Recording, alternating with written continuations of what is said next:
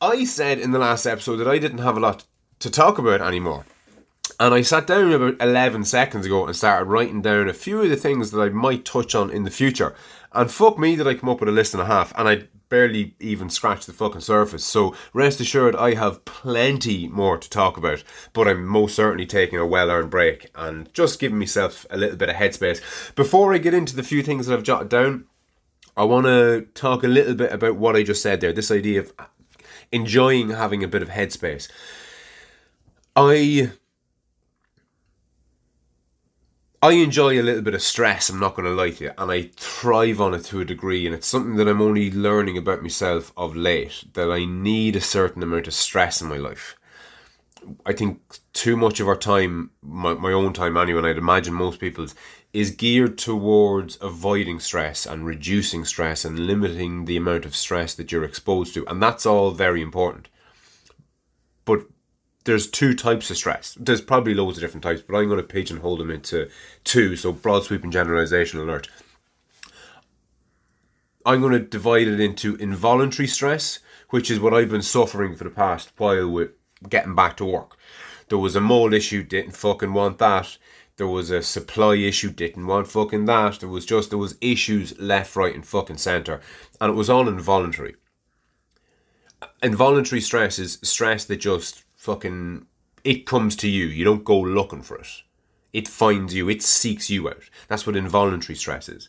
Voluntary stress, on the other hand, is something that you've actively undertaken. So, this podcast, for me at least, has been a lot of voluntary stress. I never had to do it. When I have supply issues with running my business, that's something that I have to look after. My income is dependent on my business operating at a level. And if it's not operating at that level, my income disappears and my kids go hungry. Bit of an exaggeration there, but you get the fucking sentiment.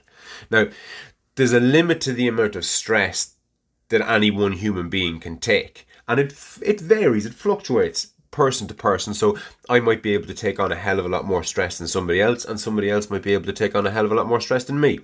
So there's variance in how much and how stress tolerant we are, involuntary or voluntary or otherwise. But on top of there being variance in how much stress different people can manage, we can deal with different amounts of stress on different days. So some days 101 things might go wrong and I might just go fucking bang bang bang bang bang bang shoot them all fucking down. And then there's other days when one thing might go wrong and it just collapses the day on me and I just fucking fall to fucking pieces and the walls come caving in and I just can't fucking cope. We all have days like that that we can take on the world and there's days when it's like, oh Jesus Christ, don't look at me, don't fucking talk to me, just leave me the fuck alone. Because you can't deal with anything. You've just got too much going on for whatever reason. Now the beauty of having voluntary stress in your life, stress that you've sought out is that, and what happened to me over the last fortnight or so is a, a perfect example of this. I had the voluntary stress of pumping out the podcasts, but then I got a whole load of involuntary stress. And the podcast got shelved, it just got pushed to one side to make room for the involuntary stress. I got rid of the voluntary stress to make room for the involuntary stress because the involuntary stress was more important than the voluntary stress if that makes sense. And I think one of the beauties, one of the beauties of voluntary stress is it's essentially practice for involuntary stress. So if you don't have much stress in your life for whatever reason, and you're not used to being stressed for let's say ye- weeks on end, months on end, years on end. I know like mates of mine, fucking mates of mine, they've never had a bad day in their life, and fair play to them. But I often wonder what will happen these people when shit hits the fan because you know their mother's going to die and their dad's going to die and their cousin or their best friend is going to die. There's going to be tragedy in your life. That's just fucking part and parcel of life. And i'm curious as to how these people will fare out. Now look maybe they'll be fucking grand. Maybe i'm sure there are some people who breeze through life and they don't have a bad day from the day they're born to the day they die and fair play to them. But i would also argue that they are very much so in the minority and are absolutely not normative But the beauty of voluntary stress is it's essentially practice. So if you don't have any involuntary or much involuntary stress in your life, you can do a lot worse than take on some voluntary stress because I think the more voluntary stress that you take on, the better able to cope with involuntary stress for two reasons. A, you've practiced being in a stressful environment, and B, if you suddenly are flooded with involuntary stress, it's nice to be able to say, do you know that voluntary stress that I've been taking on that I don't have to be doing? I'm just going to shelve that and make space in my mind and in my life and in my psyche, or whatever way you want to frame it, to deal with the involuntary stress. So that's voluntary and involuntary stress out of the way. To the list, the first thing I wrote down, interestingly enough, was addiction. Um, I've spoken about it briefly before. One of my boyfriends that's on that list of influencer mine, um, I'll be quoting him a lot. I think when I t- when I do do an episode on it, and his name escapes me. Gabor Mate. There we go. Google Gabor Mate. M A T E is how you spell Mate. Gabor G A B O R. It's fascinating code. Anything he's ever said on addiction is just incredible. I'm not going to go into the details of it now because I'm going to try and, and rhyme through this list. It's in no particular order. It's just basically how it fell out of me when I said I'd sit down and talk about things that are going to come further on down the line. It won't be tomorrow. It won't be the next day. I'll probably take maybe a month off um, we'll see. Part of me says, Jesus, you need at least a month off, Rano. Fuck me, you need four weeks of just not thinking about anything off the lead related and just enjoying fucking life and just forgetting about it. And then there's another part of me that goes, ha, you won't be able to go two weeks without talking shite about something. So we'll play it by ear. Addiction is certainly something that I want to cover. Narratives, framing, and perspective, they're and ideologies, I suppose, they're all four sides of the same cube narratives, framing, perspective, and ideologies. I've spoken about them at length, um, on and off over the seasons, but they certainly need their own their own episode. And I think all the episodes, maybe not all of them, but I'm certainly going to do a selection of episodes in the future which won't be scripted per se, but they will be practiced and performed and maybe partly scripted, like I outlined on the other on the last episode, the previous episode, there's a big downside to learning stuff off. Now, there's an upside to it, obviously, but there's a there's a downside to it. You don't want to skip a bit and fuck up your flow. It's it's it's cool to to not know exactly what you're talking about, but to have a very good handle on exactly what you're going to talk about because you can be a little bit more alive, a little bit more in the moment, and a little bit more flowy, and that's when I perform to my best. But if you look at a stand up comedian, for example, they've pretty much scripted their hour special from start to fucking finish. There's very little deviation. There's a little bit of flair, I suppose, involved, but it's more of a performance, and that's what I want to work towards. I think I've done enough speaking extemporaneously. I'm not done speaking extemporaneously by any stretch of the imagination. I think it's incredibly useful, and I often shock myself with what I do fucking come out with half the time. But I definitely moving forward, the focus will be on producing work as opposed to sitting down and just doing something for the crack. But anyway, narratives, framings, perspective, and ideologies. As I said, four sides of the same cube. I'd also like to take different industries and do a bit of an expose on them as, as, as far as I see them. And I just rhymed off a couple of industries here. Media, that will be split into two between uh, traditional, I suppose, which will be print media and TV, things like that. And then I suppose more new new media, which will be websites, blogs, podcasts, Netflix kind of blurs the line between new and old, but media in generally, and the media industry, who owns what and why. Pharmaceutical industry is a hot topic one at the minute with vaccines and all that jazz. Food in general, food production, lads, like it's fucking gas, the shite that we eat. I'm not going to, again, I'm not going to try and avoid getting into any one particular thing, but just on food. Processed food, to me, is like, it's like human food but when I say human food, I mean human food in the same sense that you would mean dog food. So processed food to me is akin to dog food. It has everything in it you need to survive, but it's terrible for you. It's not good for you. It's not again, I don't want to get into it. Food processed, in other words. Otherwise, manufacturing is another thing that I want to get into. From everything from shitty, cheap, single use plastic stuff to cars to machinery to buildings to 3D printing rockets to just everything. Manufa- I love manufacturing. It's fucking amazing. The next one then governments, different types of government. And I don't mean, you know, the American one and the Irish one, but different theoretical types of, of government. Finance, medical. And when I say med- medical as opposed to pharmaceutical, pharmaceutical is generally stuff that's ingested, whether it's in tablet form or an injection or like a Nicorette patch, like a sticker or something like that. That's pharmaceutical, but medical can be the making of the syringes, the making the building of hospitals, I suppose, and, and everything in between. Energy, um, fossil fuels, solar, and everything in between. Waste, then recycling, my little pet peeve, carefree dumping as it's otherwise known. What else? The book, I haven't done any work on the book in a good while. I kind of started it. I wrote the name of the chapters and I wrote a blurb on each chapter, and that needs to be revisited because it'll be interesting to see how I've changed my outlook on what's going to be in the book because I've never never fully committed to what it was going to be about. I have a vague idea, but not hundred uh, percent. The YouTube channel is another thing that I plan on concentrating on. I think audio was great, and I'm going to continue to go down the audio route, but no harm throwing in the video as well.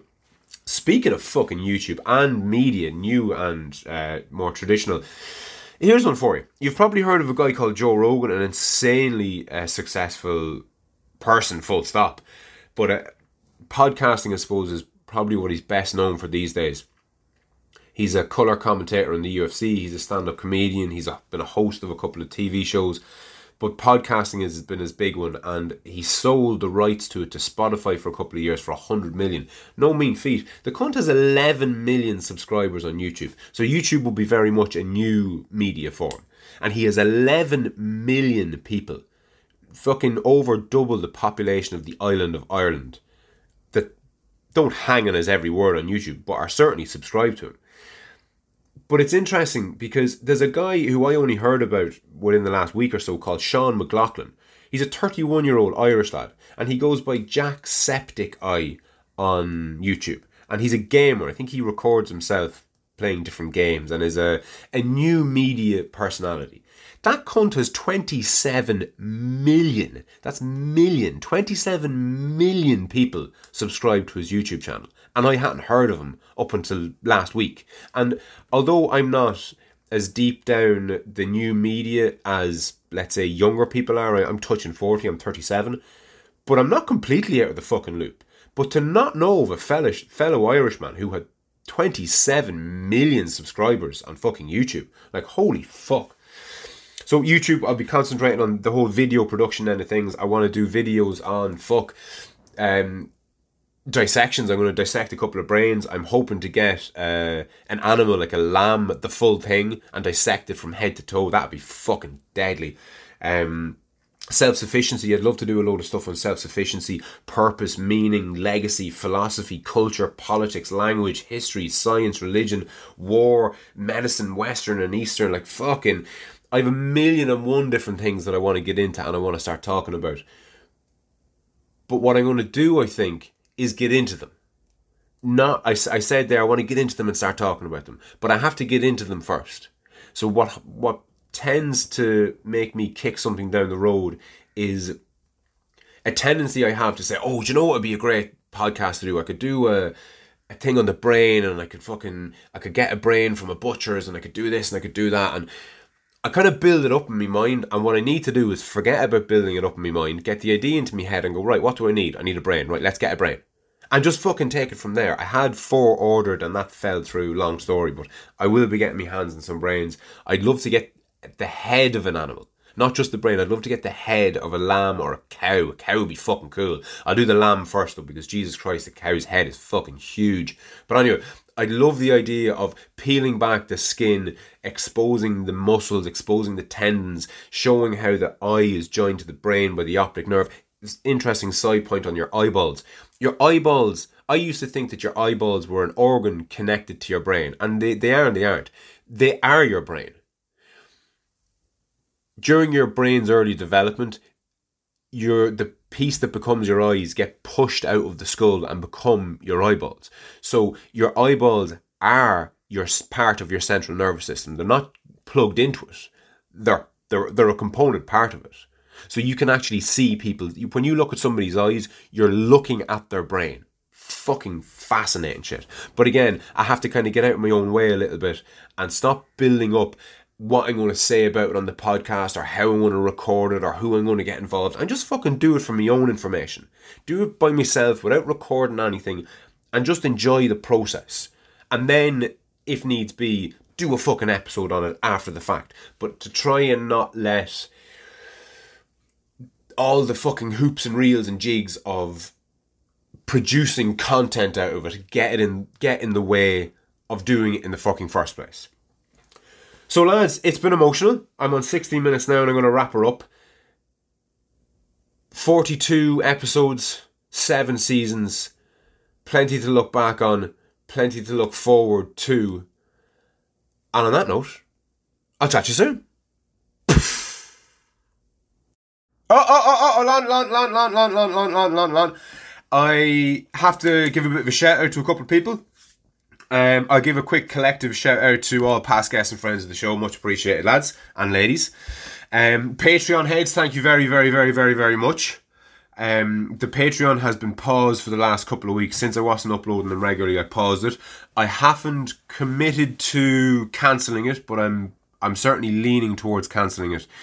As as great as it is for giving for cunts giving me money, which is fantastic. Don't get me wrong. I don't regret having set it up, but it does pile on the pressure for me personally. Maybe this is just a part of myself that I have to just get over.